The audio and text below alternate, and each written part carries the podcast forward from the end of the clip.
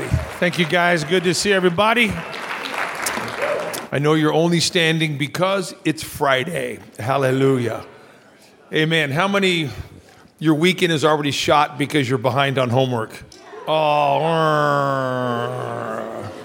We want to welcome our preview students here uh, from around the area. We got a great group. On Fridays, on Fridays we have steady flow of students and parents checking this place out. Our big NCU Days is coming up November 11th, which is a big overnight event. But we just are so grateful for everybody here that um, is checking out this great, great school. So, okay, take your Bibles. Let's get ready. We're going to go to to uh, Genesis 26, Genesis chapter 26, and it's up on the screen there. And I want to kind of dive into this because I want to have time to explain this crazy, amazing story. Again, if I was picking 10 stories in the scripture that have shaped my life and how I think, that, have, that has become an instinct, uh, kind of a righteousness instinct, that thing that comes quickly and without thought, I would say this story has created that instinct in me. And, and I, I just would attribute the power of this story and the revelation from chapter 26 um, really is one of the top most preeminent things I ever read in the Bible uh, or saw in the Bible. This was not a sermon that I heard, uh, this was something that I read in the scripture in just regular Bible reading years ago that just leapt off the pages and got into my heart and then began to formulate into a teaching and a preaching that I've had the joy of sharing um, really for many, many years. And I think it's going to resonate big time in your heart. It's out of the book of Genesis. I apologize for Genesis in my Bible. You probably think that's impressive, man. You read your Bible so much, the pages are falling out. Actually, not. Uh, that is the result of my one year old grandson uh, who got near my Bible because I left it too low on a table and I came in and Genesis was uh, strewn everywhere, ripped it out of my Bible. He was just least he knew where to start. You know, he could start at the beginning here. And so watch him become like an Old Testament professor one day and just be an expert in Genesis. And I'll say, dude, it all started right there in your life. So, okay, Genesis 26.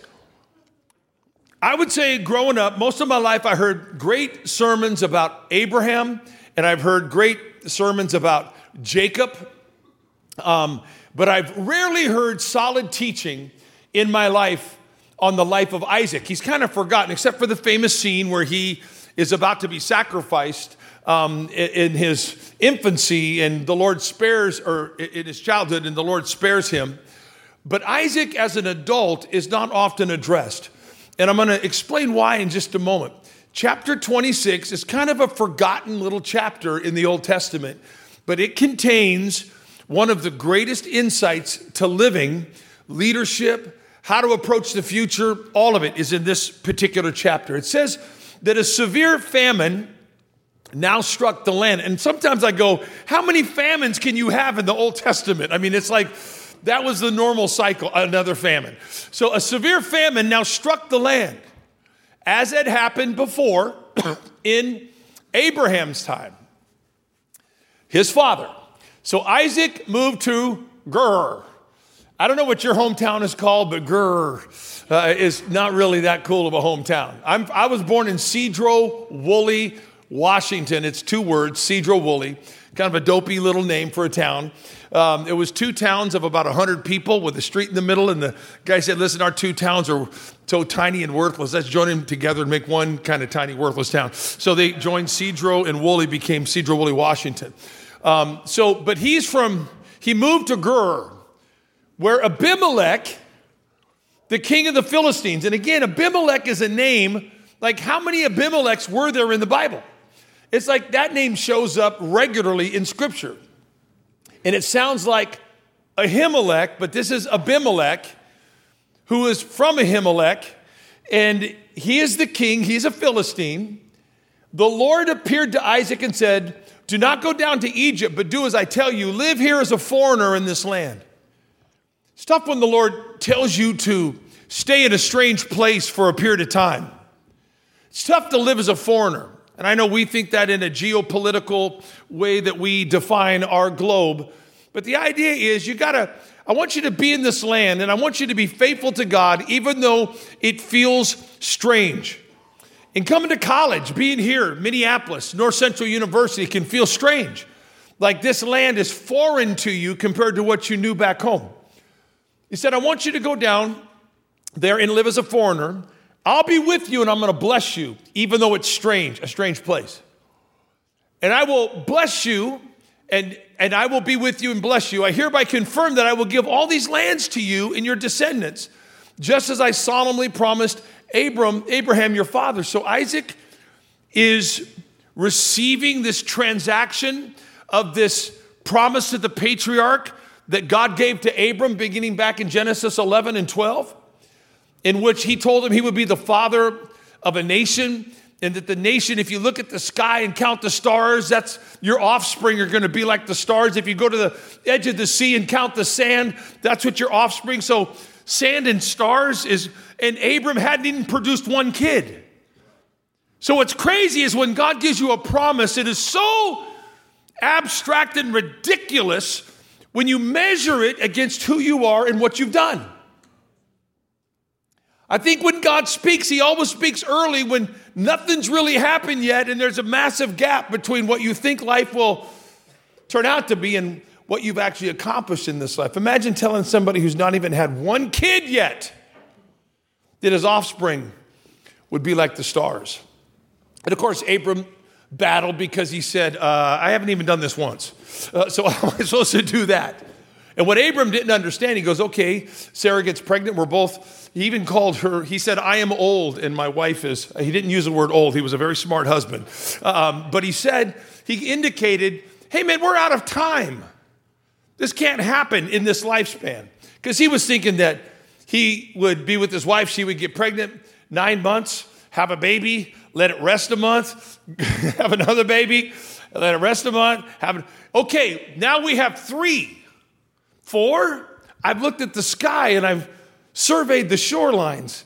How is my offspring going to number this? Because he didn't understand how the kingdom really works.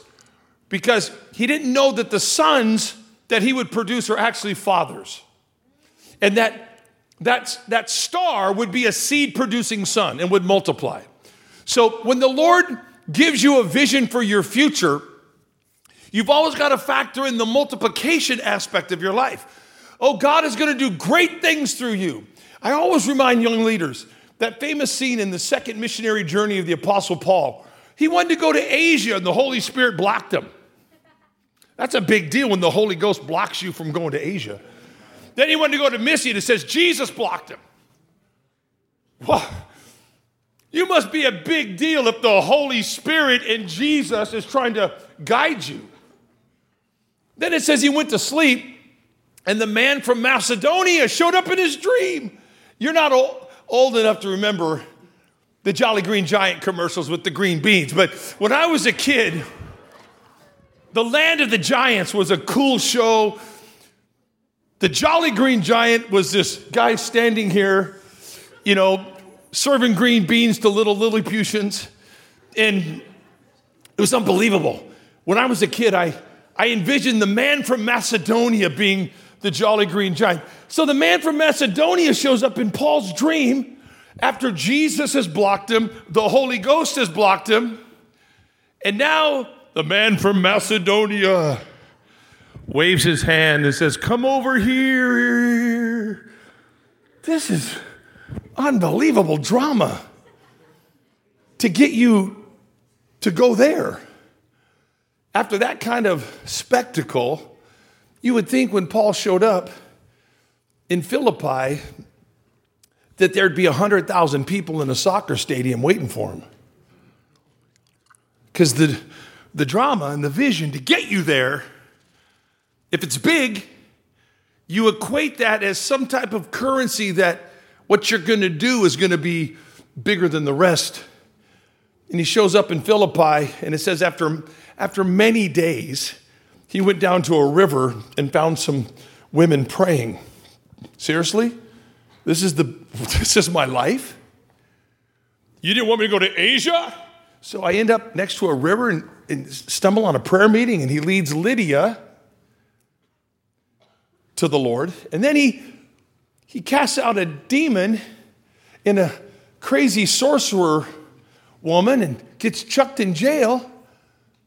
And then an earthquake happens and splits iron chains and leaves the clay walls intact. It's crazy how God is so precise that he can, he can shake the earth without messing up your hair. How does God do that? How could he split iron chains and leave clay walls intact? And so now he's free, and the warden is going to kill himself. He said, Don't kill, don't kill yourself. Then they go in the living room and have a Thanksgiving dinner at three in the morning. And he leads them all to Christ, and they have a baptism by sunrise.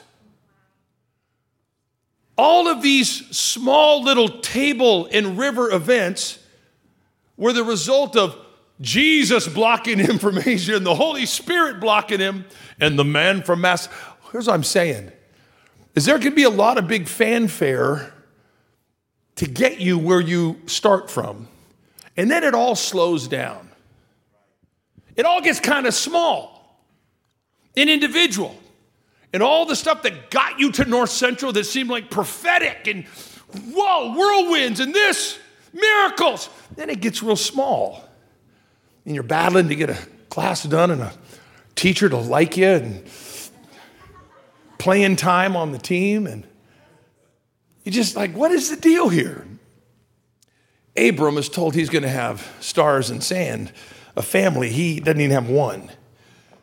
God gives him one and then he begins to understand that everything that god gives him has the seed of replicating what God had just done in him. So all these stars, one at a time, would be seed producing sons and would begin to multiply. So when somebody says God's going to do something great through you, he's going to do something great through those who were reached through you. So how this whole thing plays out is not doesn't always show up in your checkbook. It doesn't show up in your bank account. It doesn't show up in a way that you measure what God has truly done through your life.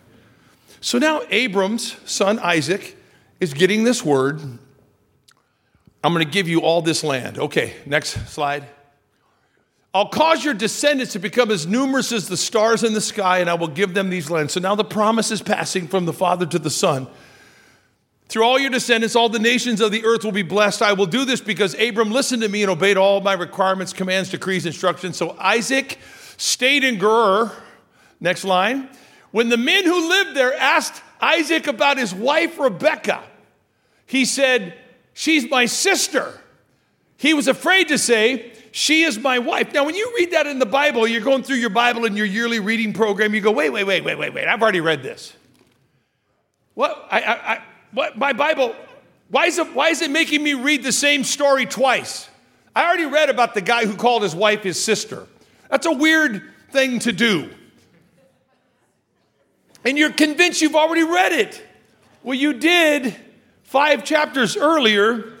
In chapter 20, it says, Now Abram journeyed from there toward the land of Negev, settled there between Kadesh and Shur, sojourned to Gerar, to Gerar, whatever that word is. Abram said of Sarah, his wife, She is my sister. That was in chapter 20. In chapter 25, She's my sister. What's going on? All of us end up at the same intersection our parents were at in life. All of us are part of the same family tree, or what I would call the same family lie. All of us have watched the fault lines run through our families.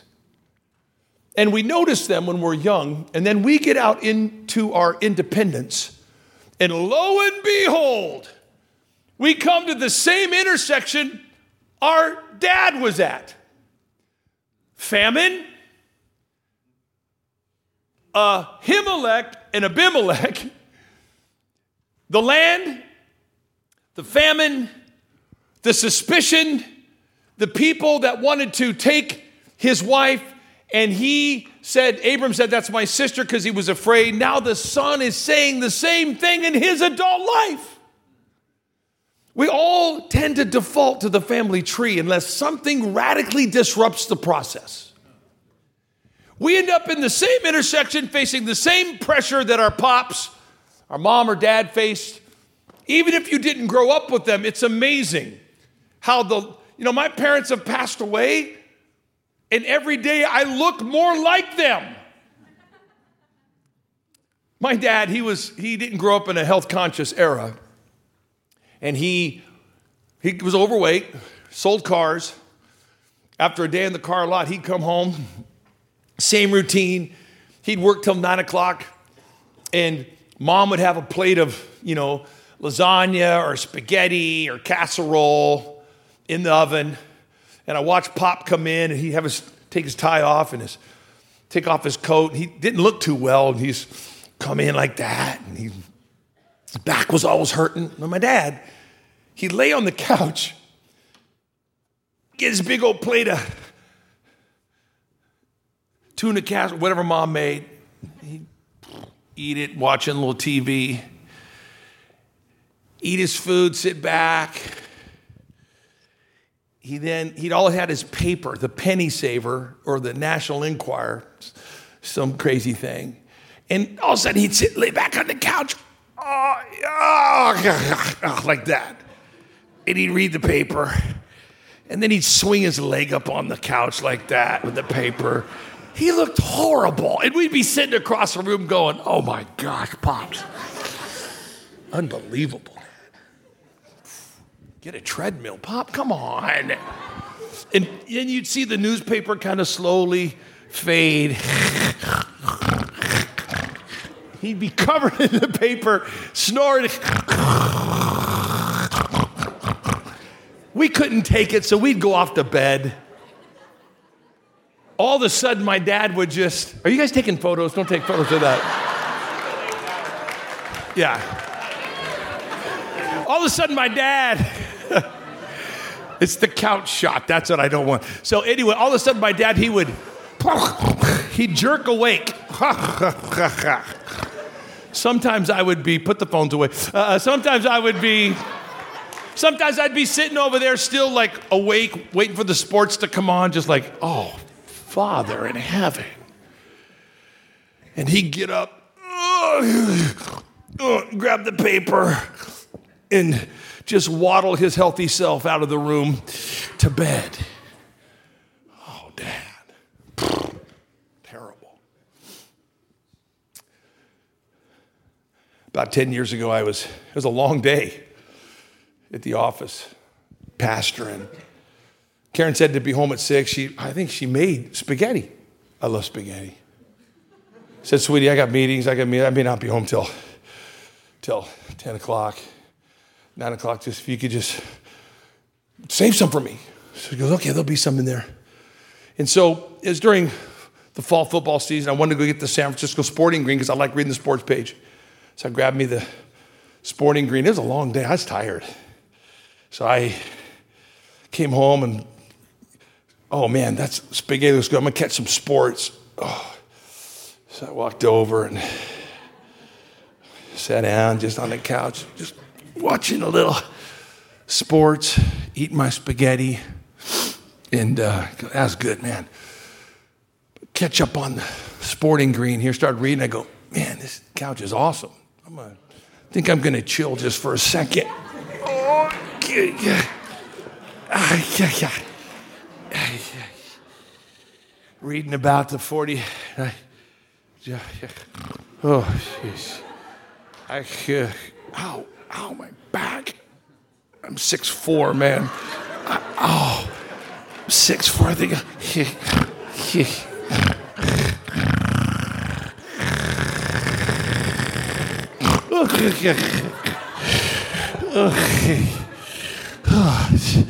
12, 15. Oh, and oh, yeah. There's some stuff here that I didn't get to read. So, oh, golly, my back hurts.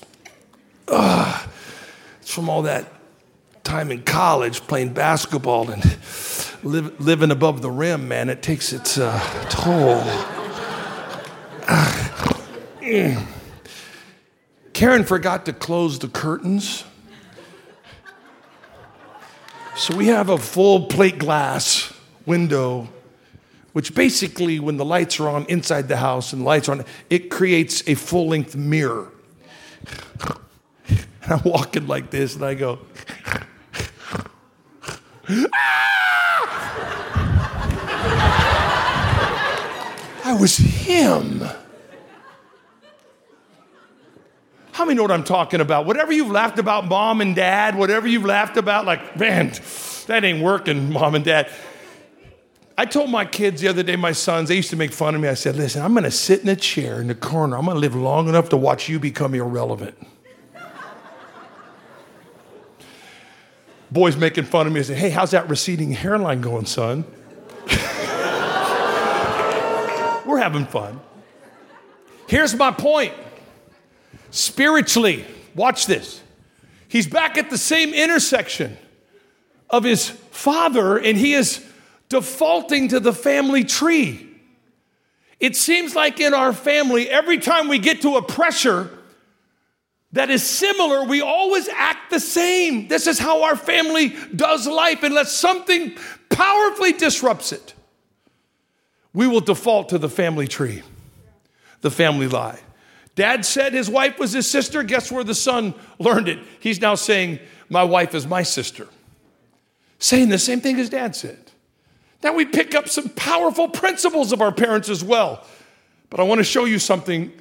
What was the disruption in Isaac's life, and what's the disruption that's happening in your life? And I pray continues to happen in mine. Here we go. It says here, next slide. How could you do this to us? Abimelech exclaimed. My people might have thought that was your wife, and they would have taken her, slept with her, and made us guilty of a great sin. Abimelech issued a public proclamation anyone who touches this man's wife will be put to death. So the Abimelech said, Get out of our city. Next slide, if you will. When Isaac planted crops that year, he harvested a hundred times more grain than he planted. The Lord blessed him. He acquired flocks um, of goats and herds of cattle. Verse 15 So the Philistines filled up all of Isaac's wells with dirt. These were the wells that had been dug by the servants of his father Abram. Go to the next slide. Finally, Abimelech ordered Isaac to leave the country, go somewhere else. You've become too powerful for us. So he, he moved away to the valley of Gur, which is outside Gur, um, where he set up their tents and settled down. He reopened the wells his father had dug, which the Philistines had filled in. After Abram's death, Isaac also restored the names. Next line. Isaac's servants also dug in the valley, discovered wells of fresh water, but the shepherds of Gur came and claimed the spring. This is our water. And they argued over it with Isaac's herdsmen, so Isaac named the well Esek, which means argument. Isaac's men dug another well, but there again was hostility. So he named it Sitnah, which means hostility. Abandoning that one, Isaac moved on and dug another well. This time there was no dispute, so Isaac named the place Rehoboth, which means open space or breath. And he said, At last the Lord has created enough space for me. So, very fast, Isaac begins this cycle of living in which his whole life was about solving his next problem. The purpose of our life, the purpose of my life is not to solve problems. Oh, we bring solutions. But sometimes we can get into a cycle of life in which everything we do spiritually is to somehow just solve the problem. I'm praying because I got a problem. I'm reading the Bible because I got a problem. Going to church, I got a problem. And, and I solved the problem. I dig the well, and the next day the devil and the Philistines throw dirt into my well. Somebody's stealing my water. Someone is filling up my wells with dirt. I cannot protect the progress of my life. I take one step forward, the enemy throws dirt in my well. So then, the purpose of your whole existence is just simply to uh, pick up the pieces and move on and dig another well. Man, I got dogged again. Somebody threw dirt in my well. Okay, I'm gonna pick up where I'm at, move on, and people go, wow, you are really resilient. You're a problem solver. You're tough. Look at that. That's not the purpose of our life. Is to dig new wells every time the devil throws dirt in our well. To dig new springs every time the devil steals our water. Your life, you're not here to wake up every day just to go solve a problem. I'm going to prove it. Because he finally gets to a place where the problem's been solved. Rehoboth, breath. I had that DUI on there for 10 years on my record. I just got a letter that the DUI is off my. Couldn't get a job. Oh man, that medical bill, that I got, I had that employment uh, um, uh, settlement thing. It's in court. Um, I got sued. I got this. I've been trying. 10 years I've been going back and forth. 10 years we've been in courts trying to figure out child custody. And I've been trying to go back and forth. It's cost me all the money. Ah, dig a well, dirt in the well, dig a well, dirt in the well, find water, steal the water, more wells, uh, dig, dig it, throw dirt, steal it, dirt. 10 years of problem solving can wear you out. And it can actually become the whole purpose for your life is just solve the problems. People against me. Philistines are dogging me, stealing my water, ruining my wells. But I've been tough. I didn't quit. I got up and I dug a well. It is, it is impressive to keep digging wells when people keep throwing dirt in your well. But what happens when you get to Rehoboth? Yeah, team, come up. We're going to wrap this up. And things are going great. Rehoboth means open space, it means breathe. You ever finally got that thing paid off? You ever finally had that judgment, that legal situation? Rehoboth, breath, breathe. Now hold steady. We got four minutes. We're going we're going to wrap this up. Watch this. It's a phenomenal moment to breathe. Breathing's good. Getting those wells and all that dirt and that cycle. It just, I'm in this cycle. Getting that behind you is a great feeling. But is it enough? Is it enough to have a life that's free of problems for the Christian? Is that the purpose of life, is to be free of problems? So you can sit around and go, I'm in Rehoboth, man. This thing is, hmm. Put the next verse up. From there, Isaac moved to Beersheba. Why? Why would you get up from Rehoboth? Why would you get up from the place of breath and open space? Isn't the purpose of your life to breathe and be successful and be free of stress? Why would he leave that spot? Because Rehoboth is, and having a life without problems is not what it's cracked up to be. Because the purpose of your life is not to solve problems and then to have them solved to say, I'm a success. Why would he leave there? Go to Beersheba. He where the Lord appeared to him on the night of his arrival I'm the God of your father Abraham. Do not be afraid, for I am with you and will bless you. I'll multiply your descendants, and they will become a great nation. I will do this because of my promise to Abram. Abraham, my servant. Then Isaac built an altar and worshiped the Lord. He set up his camp. Oh, and he dug another well. Now, watch this. What's going on in the text? First of all, Rehoboth is not the goal of your life. Is to find space where people don't dog on you anymore. It's not, it's not the goal of life. Because you could be in a perfect space of Rehoboth.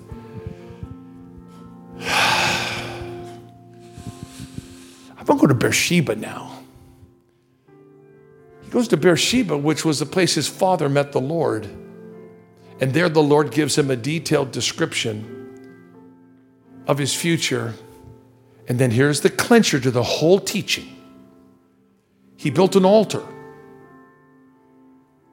and then he dug a well.